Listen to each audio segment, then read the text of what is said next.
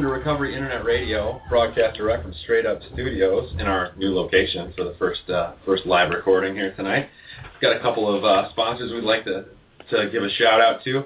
Rose Painting and Drywall, decorating Chicagoland since 1965. I thought it was 69, but he corrected me. No, 65. four more years than I even thought. Yeah, Wow. long time. Oh, Wow. Yeah. So give Tom a call at area code 815-735-4654 for a quote.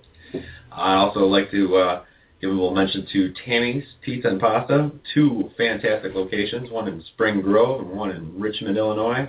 You can check out their website, tammy'spizzapasta.com, for location, phone numbers, hours, and all that good stuff. Hmm. Check them out. Uh, without further ado, I'll give you to our host, Mr. Rick Atwater. Thanks, Chris. Hi, and welcome to Recovery Internet Radio and our show, Straight Stuff on Addictions. Um, tonight, our tag is One Kid's Secret to Young and Sober. And our guest is Brady C. And our musical guest tonight is Mike P. He's been with us a number of times before. You'll recognize his magic fingers. Wow. so thanks for joining us tonight where we are every Sunday night at 8 o'clock. And thanks to our engineer and sidekick and uh, producer and what else are you? I, I'm, you don't General- have time to go through the whole list, I don't think. Uh, general um, IT dude, uh, Chris Atwater. Um, the name is pro- you, you might recognize the name. Um, and our music tonight was not brought to you by Brendan O like it usually is because Chris cooked up something different for us tonight to fit with the show, which I appreciate. You can call into the show for questions, uh, comments, or opinions uh, at 323-792-2977. That's 323-792-2977. Or you can tweet at Rick Atwater. Also remember to check us out at recoveryinternetradio.com. That's Recovery Internet Radio. dot com for all our archive shows, resources, contacts, and other webby stuff. So we hope that you look us up. Um, we um, are also, as we've said the last three or four weeks, we are very interested in where our listeners are. So if you uh, have a mind to, go to our website. You can sign up for our uh, show reminders, and you can let us know from where you're listening. I know we have some listeners from New York and from Texas and from California, and Yeah, we're diverse. we're diverse. Where else? Anywhere else that I didn't mention? I think I mention Germany every week. 'cause I think- Germany mentioned. Yeah, that's we probably have one listener in Germany, but let's mention they had Seattle. We got Seattle. Okay, Seattle. we have Seattle. Um, and I think that oh, we have East Coast. We have New Jersey. Coast to coast. We're coast to coast. Nationwide. Worldwide. so, um, and so a couple, and then a couple of our, uh, a couple people that I want to mention um, are our favorite band, Double Take. Uh, they they play in the area, and if you want to find out where they're playing, you can go to doubletakechicago.com and go see Double Take and uh, our friends from Dirty Laundry Designs, Fresh Cards for Addiction and Recovery. Uh, you can go to dirtylaundrydesigns.com. A lot of websites involved. There are. Um, there's also a phone number with that one, but I think the website will be enough. And then the, the final mention I want to make is Franz Chiropractic. I was looking for um, a Schwarzenegger um, impression here, but I don't have any takers on that, so we're just going to have to go with the regular Franz Chiropractic. Yeah, Franz Chiropractic. Franz Chiropractic. Yeah, you can go there. Get a, get an adjustment. I'm He's got, a gonna web, say- he's got a website too. It's uh, franzchiropractic.com. oh, it is. Okay. In addition to the, the you got his you got his number. I do have his number. It's eight one five four four four nine four six six. Yeah, go there. Okay, so we got all of that, um, and um, so I want to start our conversation with Brady C. Thanks for coming. Thanks for having me, Rick. Um, so you were pretty young when you got sober. How, how young? Well, how old were you? 18? I was 16? 18. I turned 19 in rehab.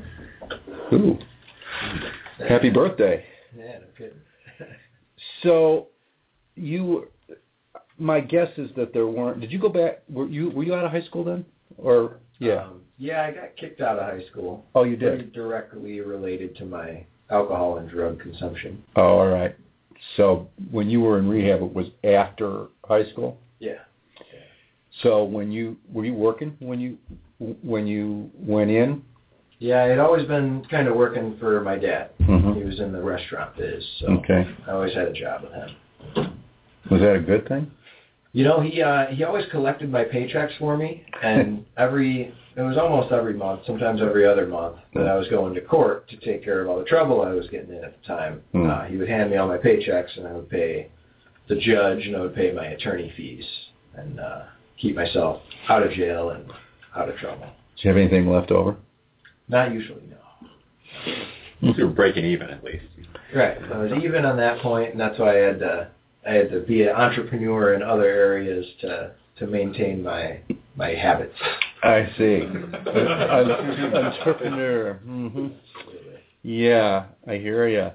Well, what I was thinking about was, um, did you s when after you got out of rehab?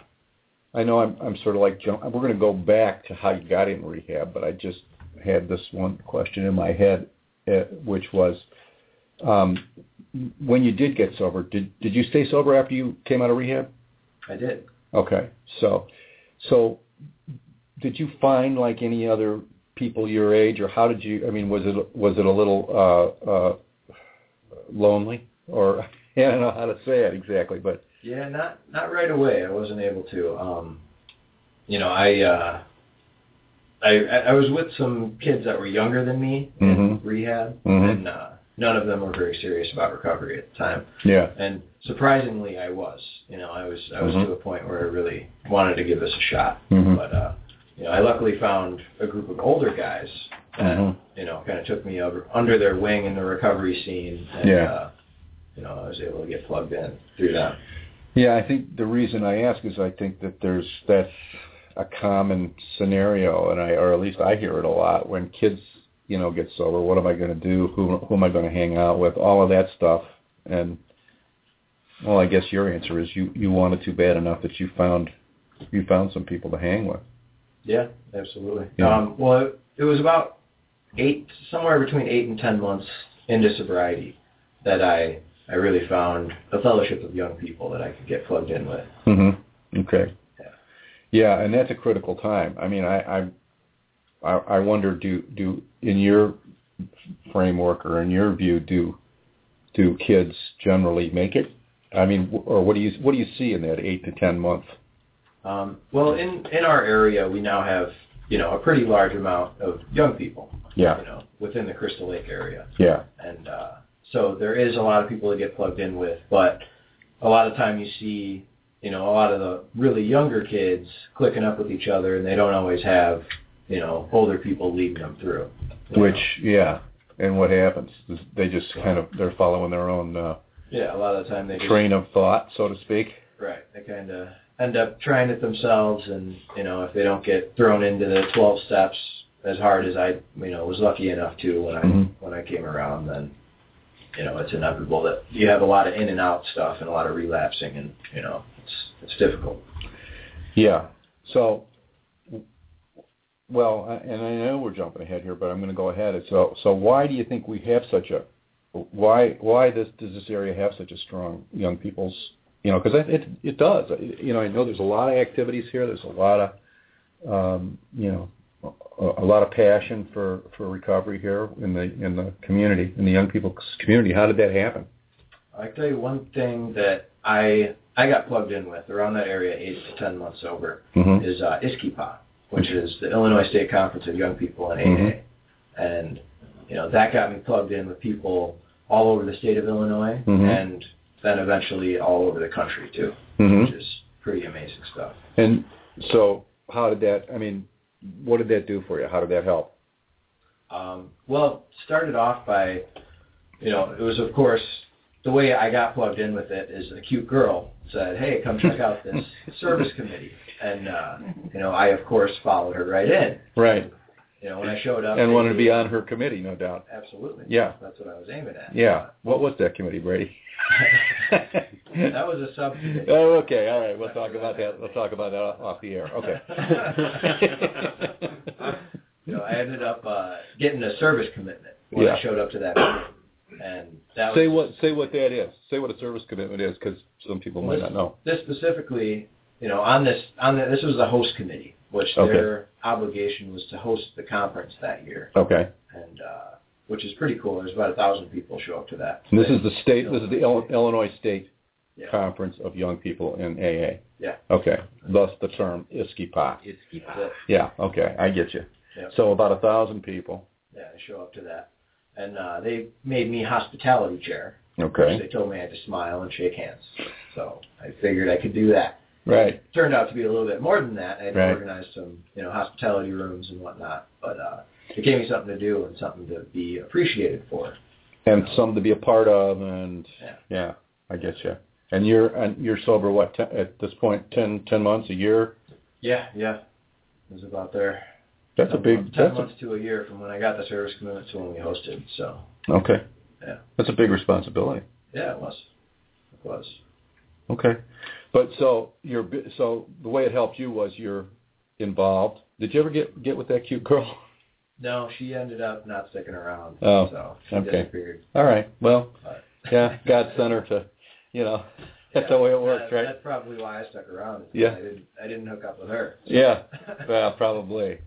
Yeah, and it, which brings you know, I mean, it, this is a completely off the reservation question, but you know, one of the things that um, you know I know I hear about in the program is to you know you have to kind of be careful about relationships in early recovery, but at the same time, you know, young people kind of you know want to be together and date and hang out and all that stuff. How how how can you explain to somebody, a young person, a new newcomer young person, how that works?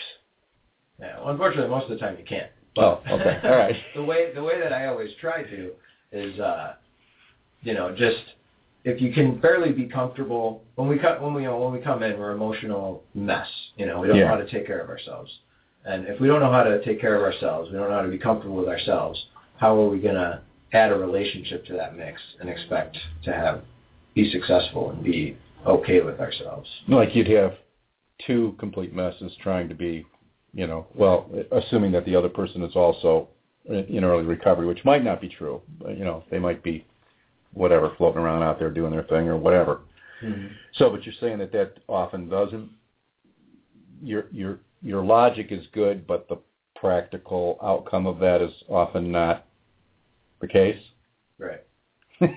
I got that one right. Yeah. That was as politically correct as I could Yeah. say it. Still Well said. maintain, you know. Okay. So what's the down? So the, do you fi- do you find that people that that sends people, you know, they get into tailspins about that, or they get you know they get drunk over that? Is that Yeah, something no, that happens? It definitely happens a lot. You know, people people want that, and they convince them. I mean, I've I've convinced myself. You know, that's I'm gonna try to speak to my my experience only. Right? Yeah, than sure. What I've seen, but sure? you know, I've I've personally convinced myself that oh well, I can I can handle this, so this will be okay because it's something I want so freaking bad. You know, Right. I want that. I'm connection. mature enough or whatever now, Sure, right? Right. Sure. I want that connection with another another human being, just as we all do. Sure. You know? And uh, you know, unfortunately, most of us have to learn the hard way and Right. do it and screw up, and hopefully, we don't have to get drunk or high over it. you Right. know, and we can learn from our mistakes. That's not always the case, but yeah, No, it's no. right. Because I don't think that I don't from from what I what I understand the advice that you're talking about isn't any different when you're 18 than when you're 52. It's the advice is the same. You know, like it's not a real good idea to get into a new relationship, you know, in the early part of your sobriety because of exactly what you said. Mhm. So, but I mean, it's just that much, you know, you know, a younger person has just that many more hormones in in in play at that time. So, so let's, you know, let me uh, let's go back because I I kind of want to hear how how it, you know, how it came down for you.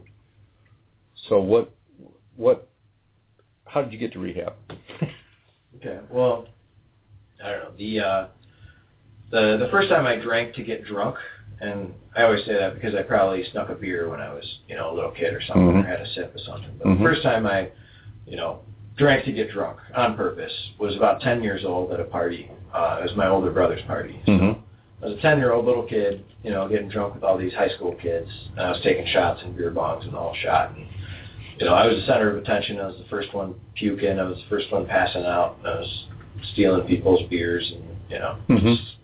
whatever. So that was I got a lot of attention and you know I had a lot of fun doing it, even Mhm. though I was vomiting on myself and you know it doesn't always Gosh, happen. sounds like fun. I know, that's the that's the difference. Like normal people hear that story and they're like, God, why would you do that again? It's like I loved it. yeah, there's something wrong with that right out of the gate. absolutely. Yeah. And uh, that was just it continued on similar to that. You know, as a ten year old, it's not like I could start drinking every day, but I drank as often as I could. It was probably every every other weekend or so when I Mm-hmm. steal some beers or steal a bottle from my parents or whatever it may have been.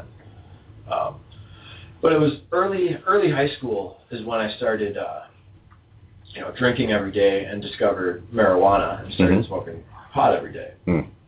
And uh, that was that just became the habit right off the bat. And Mhm. uh, sophomore year of high school, I had tried. You know, my parents obviously noticed something was going on with me, and there was there were some problems. And, What did they notice? I mean, what did what did they see? um, you know, it's it's tough to recall exactly, especially from their perspective. But uh, Grades, friends. yeah, grades grades were always rough. I was never, I don't know. I think I started cheating my way through school in like sixth grade. So Mm-hmm. I, don't, I was never very scholastically uh, motivated, but I, uh, I always I always got through and Mhm. uh, was able to copy off a friend or whatever it was. But- okay. So it might not have been a huge change, is wh- what you're Yeah. saying. That might not have been the tip off. right. Yeah. but uh, there was definitely behaviors you know they noticed and and my mother she was always pretty involved in our lives and would be looking in my room when I wasn't there and you know she didn't let me get away with much so Mm-hmm. she was able to figure it out pretty quick and finding beers behind the bed or whatever it was a couple times Mm-hmm. uh, so she she knew what was up Did she know when you were high? um, you know, it's kind of funny. My my dad actually would confront me a few times, and Mhm. normally it seemed to me that he would confront me when I was sober, because that was when I was acting more erratic and uncomfortable. Yeah. Because when I had a beer, a couple beers, or a little bit of pot in my system, I was comfortable and mellow and okay with myself. When I didn't, I was uncomfortable and didn't know how to sit in my own skin.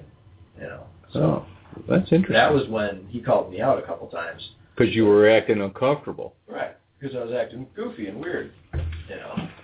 So to him, s- sober was was weird. Right. Yeah. Okay. Absolutely. Yeah. Which looking back, it makes sense. how- You know, based Yeah, on how yeah, often I was getting drunk and high. Sure. You know, it was when I wasn't that I was I was odd. Right. And then I'm sure you could be like indignant and self-righteous and how dare you accuse me of getting high? I haven't I haven't used any. Oh yeah. Yeah. And that's Absolutely. that's great. But I mean, you know, Right. for if you want to, for somebody who wants to keep practicing, that that works out very well. Yeah. Yeah, okay. So any other behaviors that you can think of that might have been tip-offs for them? Um, Well, you weren't getting in trouble with the law yet, probably. not yet. That probably started sophomore junior year. How about hours coming home late, stuff like that? You know, I would actually I was really good at sneaking out. Oh, okay. I'd So- be home on time so Mhm. I could sneak out, and that's when the fun really happened. yeah, It was it was the after time I hours. was in bed. Yeah. Yep. So you were pretty slick, basically. Well, I had two older brothers to learn from. Oh, yeah. They had already made all the mistakes, and I had been learning from them. Right. And uh, they were amazed. They, I mean, they were doing the same stuff as I was, but I got away with so much more than they ever did. That they would actually rat me out because they were so frustrated with how much I was getting away with. it was, yeah, because you'd l- yeah you'd learned the you'd learned the lessons. sure. Were you- and were your parents any different than you uh, for for you than they were for your brothers? I mean, Yeah. after three after three kids, you know, you get a little tired, you know. Right. And, I don't know if they were tired, but they were just trying different approaches. Yeah. You know, trying to figure out how to actually be proactive to help me because Yeah. there wasn't, you know, they, they tried a lot, everything they could.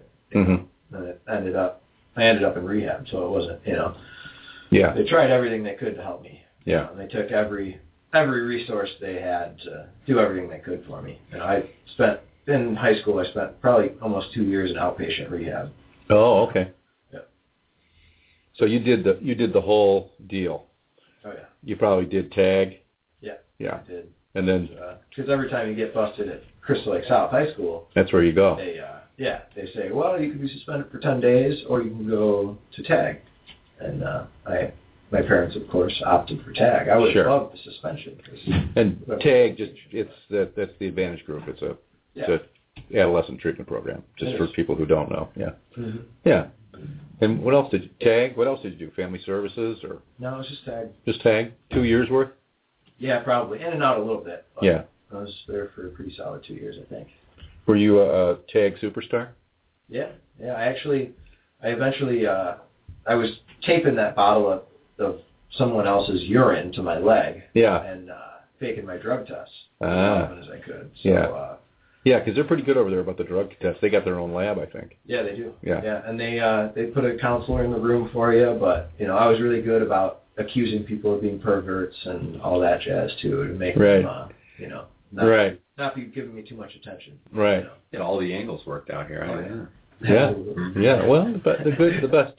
Yeah, the best defense is a good offense. So, yeah, and could you, you could keep it you could keep it pr- body temperature. Most of them, you know, now they're pretty they're more sensitive. I don't think you can pull that off now because you I had can't a keep pretty sweet system set up. Did you? I would uh, get someone else's urine, didn't matter how old it was, and then keep it in scalding hot water, like the actual Oh, bottle in I really see. hot water. So it would keep it warm for like an hour before I went, Oh, and then tape it to my leg, and it would keep it close to temperature. ah, well, very good. Yeah, that's That duct tape on your leg hair is a pain, though. That's not fun. so. Yeah. One of the side effects they don't tell you about. So, how long did you were were you able to pull that one off? Um, you know, it was probably a few months that I was actually doing that. And you were still a superstar while you were doing that? I mean, like they were thinking, "Hey, Brady's pretty cool. I like him. He's he's he's the man." Uh, at the advantage group. Mm-hmm. You know, she no the counselor over there always knew I was full of shit. And she had no problem telling me that. But it got that's why I eventually graduated because she She got tired of you, yeah, she told Yeah. me she's like, I know you're full of crap. Yeah. But I can't prove it, so Right. you need to get out of here. right? That's a bad influence on everybody Was that else Pat? at that point. Good Absolutely. for but now her. now it, I've, Good for I've her. gone and talked to her since I've been sober and Yeah. it's very cool. Well, it's good. I, I mean, that, uh, that's good that that happened that way. You know. Yeah, I think she definitely that the advantage group itself definitely helped plant the seed hmm for me. You know, Good. gave me a, the introduction to recovery. And then, so what happened after Advantage Group? Then where'd you go from there? Um, just back to back to high school. Yeah. You know, I uh, stayed out of the rehabs and stuff for a while. Yeah. But that was probably in the middle of high school. Mm-hmm. I would bet. And It's hard to say exactly when. And what was your using behavior like at that time? Well, all through high school, probably starting sophomore year, I actually went to uh, Elgin Academy Mm. uh, first semester Mm-hmm. of sophomore year, and that was my parents trying to help me. I Trying to get you out of this, out of the public school environment. Yeah, and Yeah. They, they asked me before they sent me, they're like, do you want to change where you're headed? Because Mhm. it's obviously not productive at this Mhm. point. And uh, I really did. You know, I wanted to get out and, you know, to help myself and get out of the out of the soup or Yeah. whatever the problem was. I couldn't see it at the time that the problem was myself, and I wasn't going to be able to remove myself from myself just by changing schools. Hmm. But But it was a good thought. yeah, it was it was worth a shot, I guess. Yeah, was that it was as you, you had a choice then, and I did. yeah, and you took the choice. So you must have known at some level that there was trouble. Oh, absolutely. Yeah. Yeah, I was definitely looking for looking for help at that point. Just didn't know how How, to get it. how did you know there was? I mean, what? How did you know there was trouble? Well, I uh, I'd say early freshman year. I, I told a good friend of mine. This is one example that always sticks out in my head. I told a good friend of mine, if I ever turned into one of those hippies that wears his pajama pants to school every day, Mm-hmm. punch me in the face. And uh, and he came up to me at some point, and he didn't punch me in the face, but he said, "Hey, dude, you told me to let you know if this ever happened." And I had the long hippie hair, and I was wearing pajama pants to school and smoking pot every day before school. So right, I got to that point, and but it didn't matter. I didn't care. I right, said that. I'm like, yeah, don't worry about it, bro. So right. So you you knew you were breaking your own promises. I was. Yeah. Absolutely. I was a freshman in high school. I was already already. already doing that. Already breaking promises. Yeah. Mhm. Yeah. Okay. And then so let's go let's go forward. Well, let's yeah, let's go forward to like w- you know from where we were about middle of high school to towards the end of high school. What's going on? Well, I spent most of my high school career. I was smoking pot every day before school, Mhm. taking handfuls of random pills Mhm. during school, Mhm. and then getting out on work release and playing beer pong every day after school. Mhm. And uh, so I was, I had a plethora of drugs going on, a Mhm. nice cocktail. you will, going on, uh, Does that mean you were a cocktailer?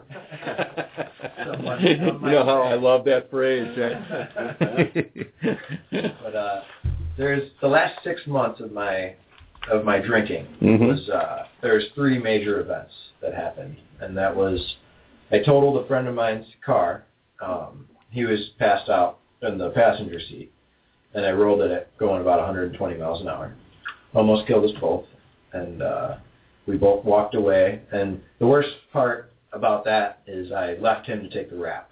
Hmm. He was barely coherent, you know, almost in a diabetic coma because he drank so much booze. Mhm. The booze obviously must have uploaded it too. Mhm. But, uh, I left. I told him, you know, as the cops were starting to roll up, hey, don't tell the cops I was here. I gotta go because I had other uh, other charges on my record. Oh, so you would have. Pending Re- cases. I see. And and he he would. Well, he he wouldn't have known if he was okay with that or not because he was in a coma. So Right. yeah, And I didn't really care. either. Oh. yeah, Anyway, because I was pretty pretty consumed with myself. and Right. What I wanted. So, yeah, and keeping you out of trouble. Absolutely. Yeah. Um, So that's one of the majors.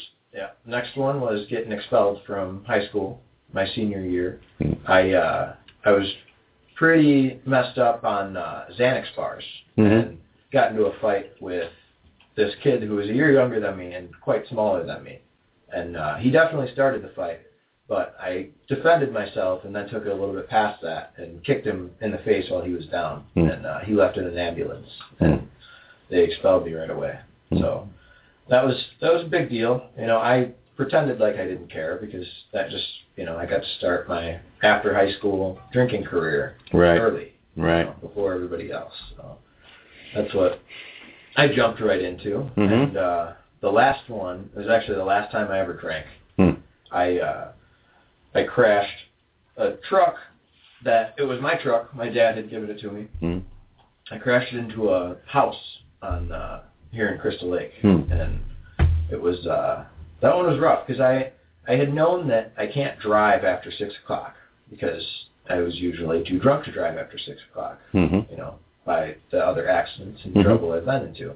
So uh, I was just going to play a game of poker early evening, and uh, I was going to go home and crash out early, but I. Uh, you know, I'm not very good at playing poker. So I got knocked out of that game pretty quick. And I, of course, had to finish the case of beer that I brought with me. hmm So I finished that, and then I was on my way home. And I'm assuming I drank that beer, you know, that case of beer so quick that I didn't really know how drunk I was. And uh, about halfway home, I ended up crashing into a house and Hmm. uh, right into someone's bedroom, actually, Really. and came, you know, feet away from killing the people sleeping in their bedroom. Yeah. So that was uh, was pretty awful. And I of course ran fled the scene from that as well. Hmm. 'Cause, Uh, that's what I do best. Is run Yeah. from my trouble Yeah. at that point. And so that's yeah. And so that was number three, and it was after that into rehab. Yeah, yeah. You know, I went and consulted with. I always say the four people that knew me best: my dad and my three attorneys.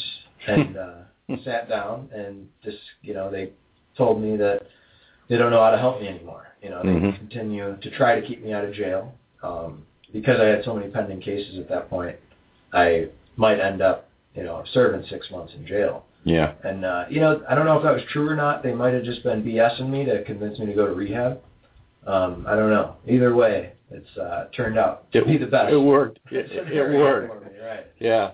Right. All right. Well, that's a, maybe that's a good place to take uh, a, a a break here for a minute and um, get uh, we'll and we'll pick up we'll pick up from there after uh, Mike. What are you going to play? You gonna do summertime or are you gonna do the? do summertime All right, that's good. You like that song, don't you? Okay, let her rip.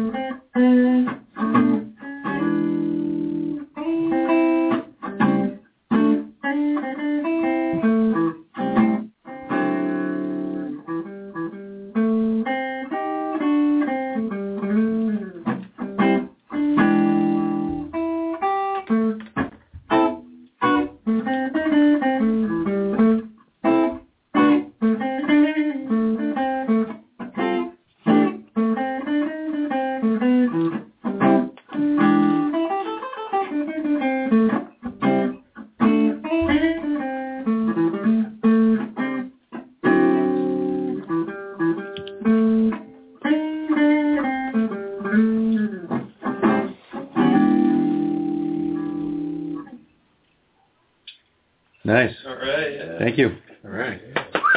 I just put. I just. Uh, yeah. I just gave Shane the the paper there in case somebody somebody in here has any questions. If the audience, do we, do we have any callers? I, I, we don't have any callers, but just a, just a couple of. You know what? Oh no, no, we don't. Just kidding. I thought of someone. Um, just a, a quick clarification. I think you mentioned uh, uh, a Xanax bar, and I, I I have some idea what that is, but I think maybe some people don't. Just to just to know what what was going on. Yeah. Good thought. What's a Xanax bar? Sure, that's uh, you know, that, I believe I, a lot of the pills I took, I didn't even know what they were, but uh, I believe it's an opiate. Um, It's a benzo. it's a benzo. Yeah. Yeah. Yeah. Yeah. So it's not just not just a Xanax or two Xanax. It's it's more than that. Well, it sounds like I think it's I think a bar is one, I want to say it's one milligram, and then they come in fours, and you can break off the bar. Right. Is that is that how it works? Uh, Okay. And so All right. I I think that's right. I And know the bar is more is stronger than like the triangles or Yeah. whatever Yeah. pills come in. yeah, but it'll it'll it'll mess you up. Yeah. A lot Mm-hmm. of That's- people refer to it as like a drunk in a pill form. Yeah, You know, one pill. powdered shot. powdered booze. Right. Right. But when you hear um, when you hear Xanax bar, it's almost like it sounds like it's a place where you go. Yeah. Yeah. Well, I was- You I go to was the thinking Xanax more bar. Like, it sounds What kind of happens at more the healthy. Xanax bar? You know, is there like raisins and nuts involved? yeah. Yeah, or yeah, do you yeah? It's like a, Is it kind of is it health food of some take type? hiking. Right. Um, Not that kind of Xanax bar. I want to. Um, okay, uh, was there any other? Did you have any other things that you wanted to get clear about? Uh, no, just well, Okay. I mean, we'll we'll we'll We'll get there. Oh, we'll get there. Okay, we'll get there. Mhm. And then um, these guys, we we have so, for for the listening audience, we al- we almost always have a studio audience, and then sometimes the studio audience has questions, and we in the past haven't given them an opportunity to ask them. So we're gonna maybe maybe hear from them here in, in a few minutes. So, but um, so a couple things now. Um, so from the point Brady where you were in uh, in rehab. I know you were in a local rehab, and it's fine to use their name. Ro- You went to Rosecrans, right? I did. Yeah, pretty well known place in this general in this area, Mm-hmm. and uh, you know, so you were there. How long were you there?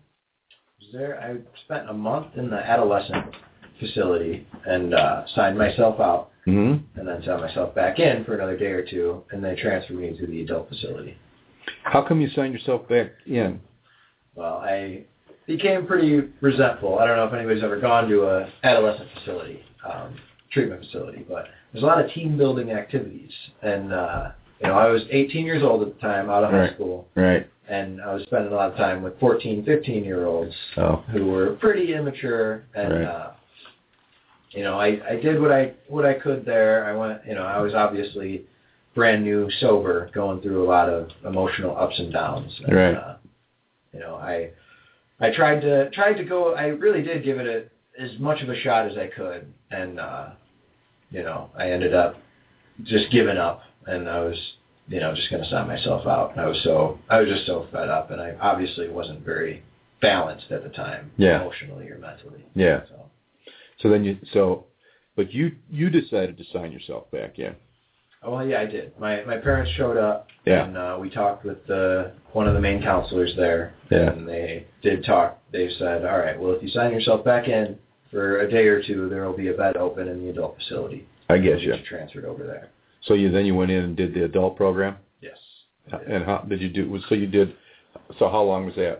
that was just under a month so I Okay. spent almost two months Okay. in rehab altogether Okay. All right, and then then what? Then where'd you go? You went you went to a halfway house, Yeah, and I knew I was going to be under court order to follow direction of the rehab. right? So they said you need to follow up with some aftercare. Mhm. And that was either intensive outpatient, which is like eight hours a day Yeah, in like a treatment facility, yeah, and then sleeping at home, yeah. or going into a halfway house. Right. So I went and did the research and got interviews at several different halfway houses and ended up moving to one right off the bat in Aurora. Okay, yeah, And uh, yeah. You were telling me about that.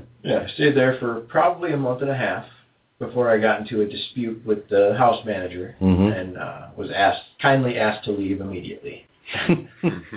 and uh, at which point I moved to another house in Mm. Elgin, yeah, where I spent about eight months there. right. Yeah, were disputes kind of your thing, or I mean, uh, you got you got a couple you got a couple disputes in your history. I I was an extreme hothead. Were you?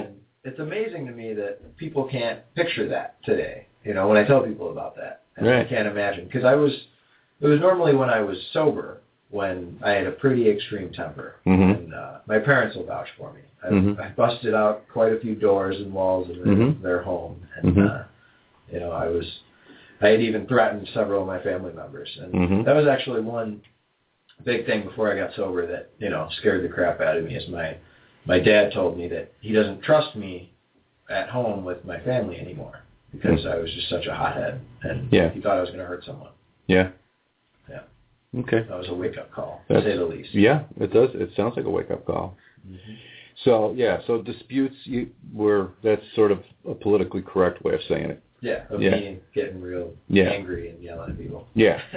Yeah. So you got booted from the halfway house for a dispute, right. and then you went. Where'd you go from there? Uh, I went to Elgin, another. It was like more of a three quarter house. Yeah. It was a lot less restrictive. Yeah. Which what's maybe what's the difference? Um, well, the way I understand it is a halfway house. Um, you know, you eat all your meals at home uh, with the rest of the housemates, and Okay. you know you have to be up at a certain time, be out the door at a certain time, hold a full time job, and there's a lot of rules and regulations. And uh, with a three quarter house, you know you need to go to a, you still need to go to a certain amount of meetings, you still need to have a job, still need to have a sponsor, but there's less restrictions as the curfew's a little bit more lenient. You don't have to eat all your meals with the other housemates, and you Well, have yeah. a little bit more freedom. A little more freedom. Now we have. Is this what's this? This is we have a caller or do we have questions? We have uh, we have a couple of questions from the audience here. If you, Okay. If you, Yeah, you like to want get that in You there? want to yeah. go ahead and front If those? I may, if I may recite these. Um, number one, did your decision making and bad choices end right after you got sober, or did it take time to develop from there? Oh, it's still a learning experience today. Mhm. I, I cannot claim to be perfect. I, I'm far from it, and uh, I'm still learning life lessons as we all are. Yeah, absolutely. Um, let's see here. We got we got a, a, a two-parter here. Um, when or what is your memory of uh, of your surrender? Maybe we should even say what what that what surrender. What's your understanding of surrender? Yeah, that's, that's probably a good. Yeah. Yeah.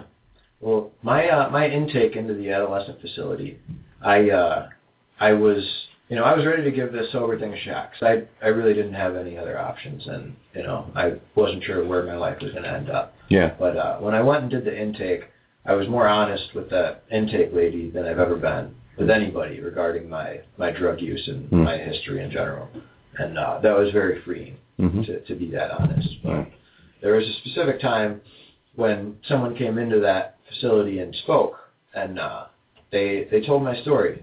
You know, that's Mm. uh, you, if you're in recovery, you hear that a lot. Someone told your story, hmm and this guy, he just I could tell that he's been where I'd been. He'd felt what I'd felt, and uh, he had the problems that I had, and he was happy, and he was you know free from all the stuff that I was currently suffering from. So I was convinced that this person knew had some kind of answer for me, Hmm. and uh, you know he told me a little bit about the 12 steps and what he had done to recover from this hopeless state of mind and body that you know I seemed to be stuck in, Hmm. and uh, that was and I was I was struggling big time with the idea of a higher power of God at that point. And uh, you know, this guy asked me, you know, if I could make up any idea, any conception of a higher power, what would it be? hmm And it was at that point that I was able to let my guard down and just begin to start to let, you know, a God into my life, which was a huge deal. Yeah. Okay. Yeah. Does that answer the question? Yeah, I believe so. Does that answer both parts of the question? Yeah, the, the second part was more of an explanation of the question. I just didn't didn't finish reading. when was the jig up? And, you Oh, say, yeah, okay. When, when are we All right. going to do this? I jumped the gun. Uh, in other words, right? Yeah, well, I, Yeah. I, I just didn't finish the question. Oh, okay. Uh, that was, that was, I think that was a good answer. Okay. Yeah. Absolutely. All right. So, um, and do we have a caller or no? No. Okay. Um, yeah, because that I think that that point that point of surrender is uh, that's a good question because I think people really wonder about that and you know like what I think a lot of parents are in a hurry for their kids to get to that point of surrender and it doesn't work that way, does it? No, it doesn't. No. I I couldn't have manipulated my way to that point of surrender. No, it just that whatever the the the events you know, were, whether whether it was you know the preponderance of legal problems, whether it was feeling bad about how you were acting, whether it was your family look on your family's face, you know, you know your dad's face is what he said, or the friend telling you with the with the with the funny pants when you were a freshman, or whatever. All of the above, huh? Absolutely. Yeah. There's all there's been degrees of surrender throughout my life, you know, in Yeah. in the years of being sober too. Yeah. So All right, so a couple of things. Um, it- it- so let's talk about. Uh, can we talk about sponsor? D- Can you say a little bit about sponsor? You know, we hear this word uh, sponsor, sponsorship. What's that all about? sure. The uh you know, I've I've been lucky enough to sponsor other guys and since I've been in the program I've had a sponsor. And um you know, right off the bat my uh I, you know, I always used to say I've only had three sponsors, but when I really look back at it, the the primary counselor I had in the adult facility of rehab Mm-hmm. I now consider my first sponsor. Mhm. She she opened up the big book and highlighted. You know, the big book is the book of Alcoholics Anonymous, Mhm. and uh, highlighted a whole bunch of stuff and told me where to start. Mm. You know, and just put put me in the right direction. Mm-hmm. And uh, you know, since then I've had a sponsor that has showed me what not to do in sobriety because they've you know been what they call a dry drunk.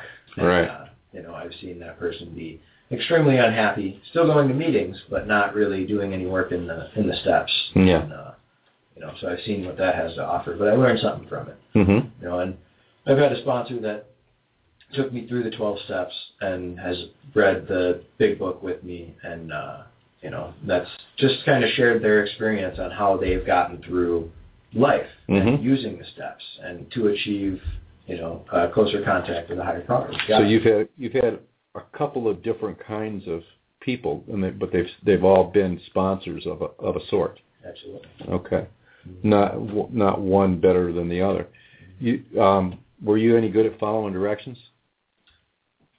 You know, I I was right at first, Yeah. and then you know I've gotten lazy and Yeah. procrastinating, and you know I've I've done that, and then obviously pain is the best motivator. So Mhm. when when I have been stagnant for a period of time and gotten you know uncomfortable in my Mhm. own skin again, Mhm. I obviously of all of a sudden become extremely motivated to uh, to get back on and uh, start taking direction. What causes you the pain usually? Um, it's usually just trying to run my own life again, you know, Mhm. rather than turn it over to to my connection with God Mm-hmm. and look for direction. You Mhm. know, it's trying to make my own decisions and chase what I want, whether it be a girl or money or whatever it is. Mhm. You know, I usually when I'm chasing those those primal instincts, I usually end up. How do you know the difference? I know that's a hard question. It but- is. It, it definitely gets easier in time. Yeah, You know, there's uh, it's it's a lot of trial and error. And, Yeah. Uh, like Brady's will and God's will, kind of like how do you know the difference? right. You, what Well- have you What have you figured? you know, if if God's will will never hurt anybody else. Yeah, Ever, you know, and if I ever have to second guess Mm-hmm. whether my you know future action is going to harm someone else, it probably is going to. Even if I have to ask myself the question. Yeah. And try to manipulate my way around the answer. yeah. So that's probably Brady. Yeah. Brady at the wheel. Absolutely. Yeah. You know, usually when the right answer is a God answer, it's already there. I don't have to question it. Do you think it's different for a young person to to to get sober than it is for an older person? Is there a difference? You know, I, I always considered myself lucky to have gotten sober after high school Hmm. because I had I would imagine it being extremely difficult to be in high school, hanging out with all the high school friends, doing Hmm. what high school kids do, Mm-hmm. and uh, and staying sober. So mm-hmm. Yeah. you know, I, I think I think it can be, but at the same time, you know, it just depends on how because I, I was able to throw myself completely into Alcoholics Anonymous and uh, Yeah. find a life within that and within service work and find friends within that eventually. And you went to an adult program, and then you came out and you made you made friends with older guys. It did. So that that may have made a difference, but it's yeah, yeah, it probably helped my foundation. yeah. And we talked about your involvement with service work, the Iski Pa and the Icky Pa and all of that stuff, Mm. and and the Campy Pa. Oh yeah. That, that one always killed me. Too. Yeah. What's Cam- tell me what Campy Pa is? Um, Campy Pie is a collaboration. Well, there's there's like different YPOs in every state. You know, ISTPOs Yeah. in Illinois, Wisconsin is WikiPA, Mm-hmm. uh, you know, Michigan is MickeyPA, Indiana is InkyPA. They're all over the place. But CampyPA is a camp out that I think it's about five different states came together and through a big camp out, you know, hangout Yeah. and like almost like a conference but not really. And uh where we all just kind of met up to have fun and play volleyball and you know go canoeing and jump off bridges into the river and all kinds of crazy stuff. I'm glad you added river. Yeah, right. Yeah. Good thing. how, how long have uh, how long have the the APAs been around? Is that is that a relatively recent thing? It just seems like a really good resource for Actually- uh, for younger people. I believe ICIPA, which is an international conference, has started in uh, very early 80s. I wanna say like 80, 81, something crazy like that. Um, but ISKIPA is one of the older ones and one of the larger state YPAs, at at least for the Midwest area. Right. And uh, that's, um, do we, I think we just had our 30th conference Hmm. of the ISKIPA. So, All right. Yeah, I think it's just a really good good resource and it's something that I don't personally know a lot about. And you know, I think the more people know about that, um, I think you guys kind of mentioned it a little bit earlier that that to have a resource and and to have people that kind of share your you know maybe share your story a little bit or you know a, a place to to be sober when you're when you're a, a younger person in recovery is is important because I think I hear that from a lot of people that Yeah. well what am I supposed to do absolutely. you know well I'm sober but now what right Right? Um, what would you tell? What would you tell uh, if a kid, if a young person came to you? I, I don't, wanna- you know, kid is relative because you know, but let's say a 17, 18 year old young person comes to you and says, "I want to get sober." What what, what would you tell Well, I'd start off with, uh, I mean, having been in AA, I'm taught to, you know, I, I know how to sponsor guys. I know how to take people through the steps and whatnot. But, Mhm. uh, I would try to help them qualify themselves and figure out if they are an alcoholic or not. them? How would you do that? Well, I'd, uh, you know, one thing is I never had a choice how much I was going to drink. Mm-hmm. You know, obviously you guys can talk about will and strong will and weak will and all that stuff, but Mhm. I never had a choice. You know, when I I always say the difference between me and a normie is well, I got a DUI, and no, at the time the only reason I could think of like how I could have avoided that DUI is if I wouldn't have driven through that town, you know, where the cops I knew were jerks. Right. Someone gonna pull me It over. wouldn't occur to you that you wouldn't have got a DUI if you didn't drink. Right. No, yeah, I wouldn't. I never thought of that. It just was the wrong I town. Feel like you know, someone who's not an alcoholic would just say, "Oh, I shouldn't have had. I should have had two beers instead of thirty beers." Yeah. You know, that never occurred to me because I was always going to have as many beers as I was going to Right. get. you know. Okay. It's just This how is Uh, my what, mind works. it's just the you know. programming. Yeah. It's just the way it, it's the, the disease is really what it is. Yes. Absolutely. Okay, so the first thing you do is help them qualify and see where they stand up with with their and see if they're serious about, you know, whether they have the illness and Right. you know, yeah, okay, okay, and and then um, once that once that's done, if they're serious about it, what's next? Well, I got to ask them, you know, get them plugged into some meetings Mhm. and ask them if they want me to be their sponsor Mm-hmm. or help them find a sponsor Mhm. otherwise. Mhm. Um, but, you know, I qualify them as, as help them qualify themselves as an alcoholic. And it's important I say it like that is because you can't, I can't tell anyone else they're an alcoholic Okay. Yeah. because it doesn't matter if I do. If they don't believe it for themselves, Right. then, you know, So you help people take a look at that, help them understand, and then Absolutely. show them what you did. yeah, and I show them the show them the steps and show them the program and you know the life that I get to live today, Mm-hmm. and uh, you know see if if they're willing to take the steps to Mhm. to do that. Okay. All right. So what would you tell um, what would you tell parents? What would you say to, to parents whose kids were acting like you? You know, I've actually had to, I've gotten the you know opportunity to to work with several people's parents, and Yeah. um, a lot of time that's been while their their kid has been relapsing. Yeah. and going through a, a lot.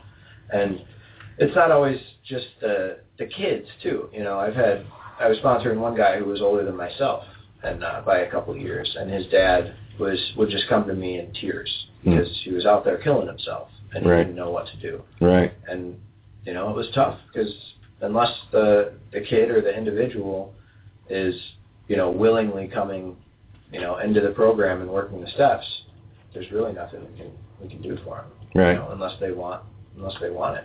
Mm-hmm. But Okay. it's important that we're able to plant the seed though. Give them an introduction, tell them Right. what we do have to offer, Right. and then from there it's up to them. It's tough for parents, I think, to to um, see their kids going going down, and then know that that they may not they may feel like there's nothing they can do, but they can they can let go of you know they can let go, you know. And and I talk to parents all the time too, who I mean that's a tough thing to do. That's my kid. That's my baby. That's my youngest son. Right. How can I let How can I let go? And yet, that's the that's a very powerful intervention Yeah. to like not stand in the way. Yeah. Finally, say, there you go. Right. There you which go. I have a tough time, I have a tough time with because it's not, you know, I've I've dealt with some kids that are 15 years old, you know, 14 years old, and it's not like they're just drinking some beers and smoking a little reefer. They're Yeah. doing hard drugs. They're doing Sure. heroin. They're doing cocaine, Sure. and they're Sure. Mm-hmm. putting needles in their arm. And you know, it's it's tough. It's not just like oh, we're just gonna let them go do their thing. Maybe they'll. I'll make sure they have a safe car. That way, if they do crash, they won't kill themselves. You know, it's not that easy anymore. I mean, that's what my dad did for me Mm-hmm. because luckily I wasn't into the harder stuff. But Right. you know, it's a tough spot to be in. For It is a tough spot. It doesn't change. Unfortunately, doesn't change the the treatment of choice, Mhm. which is you know you gotta you gotta get to your own place. Now, one of the things I guess this is prob probably the last question I'll ask you, and then we'll we'll we'll probably need to wrap it up, and we'll get Mike to play us out. But um, I've noticed that in this area, and I don't know if it's the same in a lot of areas, but in this area, there's a lot of activities, a lot of lot a lot of big, uh, a lot of social things, a lot of. You guys just had a big bonfire the other night, right? Yeah, just last night there was a big Halloween party, and that was hosted Yeah. by Iski Pa, and there's somewhere between 250 and 300 people there. I mean, that's. I mean, I don't. I think that that's unusual. I, at least in my opinion, it's unusual to have that kind of Yeah, organization and that kind of, you know. yeah. No, that's awesome because the every year we get shut down by the cops. And it's usually And on that should like- get that should get a lot of kids there. uh, Just that that alone should Yeah. should be a big draw. The cops are going to be there to shut us down. Let's They- get over They there. walk back and they're like, "Where are the beers?" You know, there's 300 people out raging. You know, we got a DJ playing, a bonfire 30 feet high, and you know, the cops are just amazed that we're a bunch of sober kids. You know, Yeah, they probably can. How'd that wood go, by the way? oh, it was great. Yeah, nice and dry. Oh yeah, Good. Did you burn it all up? uh, almost. No. we got a little left. I was Man, you must thinking have about had doing another one. you must have had quite a bonfire. Oh yeah. Holy crap, that was a lot of wood. That's good. Well, I'm glad to hear it. But do you think that that um, that that activity, the, the activities that you guys are that you guys are part of, is that what? How do you does that play a part in in in the sobriety, in the in the ability to stay sober, or what? How would you how would you bring those things together? You know, I think I think the steps are necessary before the fellowship. Um, Yeah. you know the fellowship is is something we've created after we've worked the steps and found sobriety Yeah. and then decided all right we still want to have fun you know we've taken a bunch of the craziest drunks and the craziest drug users around and take gotten them sober and we still want to party man we're Mhm. still we're still young and we want to rock and roll so Mhm. we figured out ways to do it and that's all it is if you don't have young sober parties in your area go start them Yeah. get a couple people together, build the fire, build the DJ, you know, the, the dance floor, whatever you got to do. Right. People show up. You Yeah. know, we'll do it. So so the message is you can you can get sober and still have fun. Absolutely. I mean, it seems If a you're radical bored, you're concept. it is. It's a radical concept. Oh yeah. Did you ever think that you could have fun when when you were out there?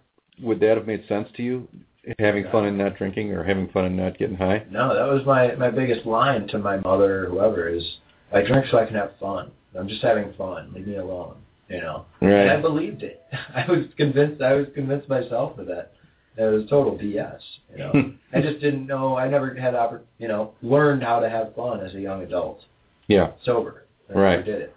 You know, I was Yeah. consumed by drinking and getting high because it felt so good and so right at the time. Yeah. But I was completely taken by it. I didn't know. I had no idea there was another option. You know, when I was in rehab, somebody said, "Well, why don't you just, you know, live life sober?" And I was like, "Whoa." That like blew my mind. yeah. Wait, wait, wait. Back up, back up. What are what, you do you, talking what, do you, what is that all about? Um, okay. Well, I, I want to uh, I want to thank you for, for coming on and sharing your stuff and having a, having a chat. It was it was nice to have you and it was fun and the inaugural. Uh, this was yeah, like Chris said earlier in the show. This is the uh, inaugural uh, episode uh, in the new uh, in the new studio. So nice. cool. Could have been broken and better. Yeah. Thank you very much. Couldn't have been done better. Thanks for and uh, having me. yep, good times. Um, and so, Mike, you're gonna you're gonna play us. What are you gonna play? Besides electronic sound. That's good. Turn it off. Yeah. I'm gonna play Autumn Leaves. Okay. Sounds good. I arranged it myself. You did? All right. Let's hear it. Okay.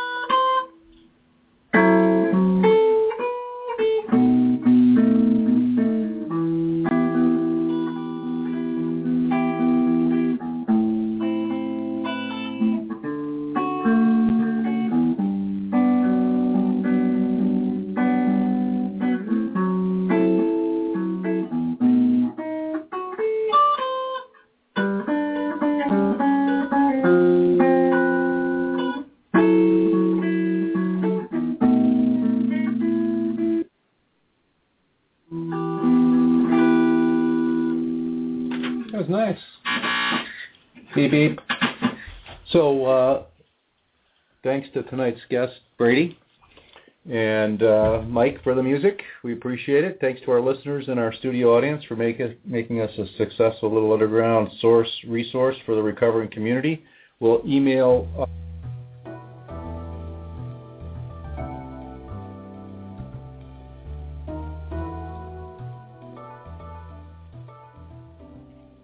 archive shows and to sign up for our email reminder list. Remember, too, that we want to hear from all of you so we know where our listeners are. Yes, please.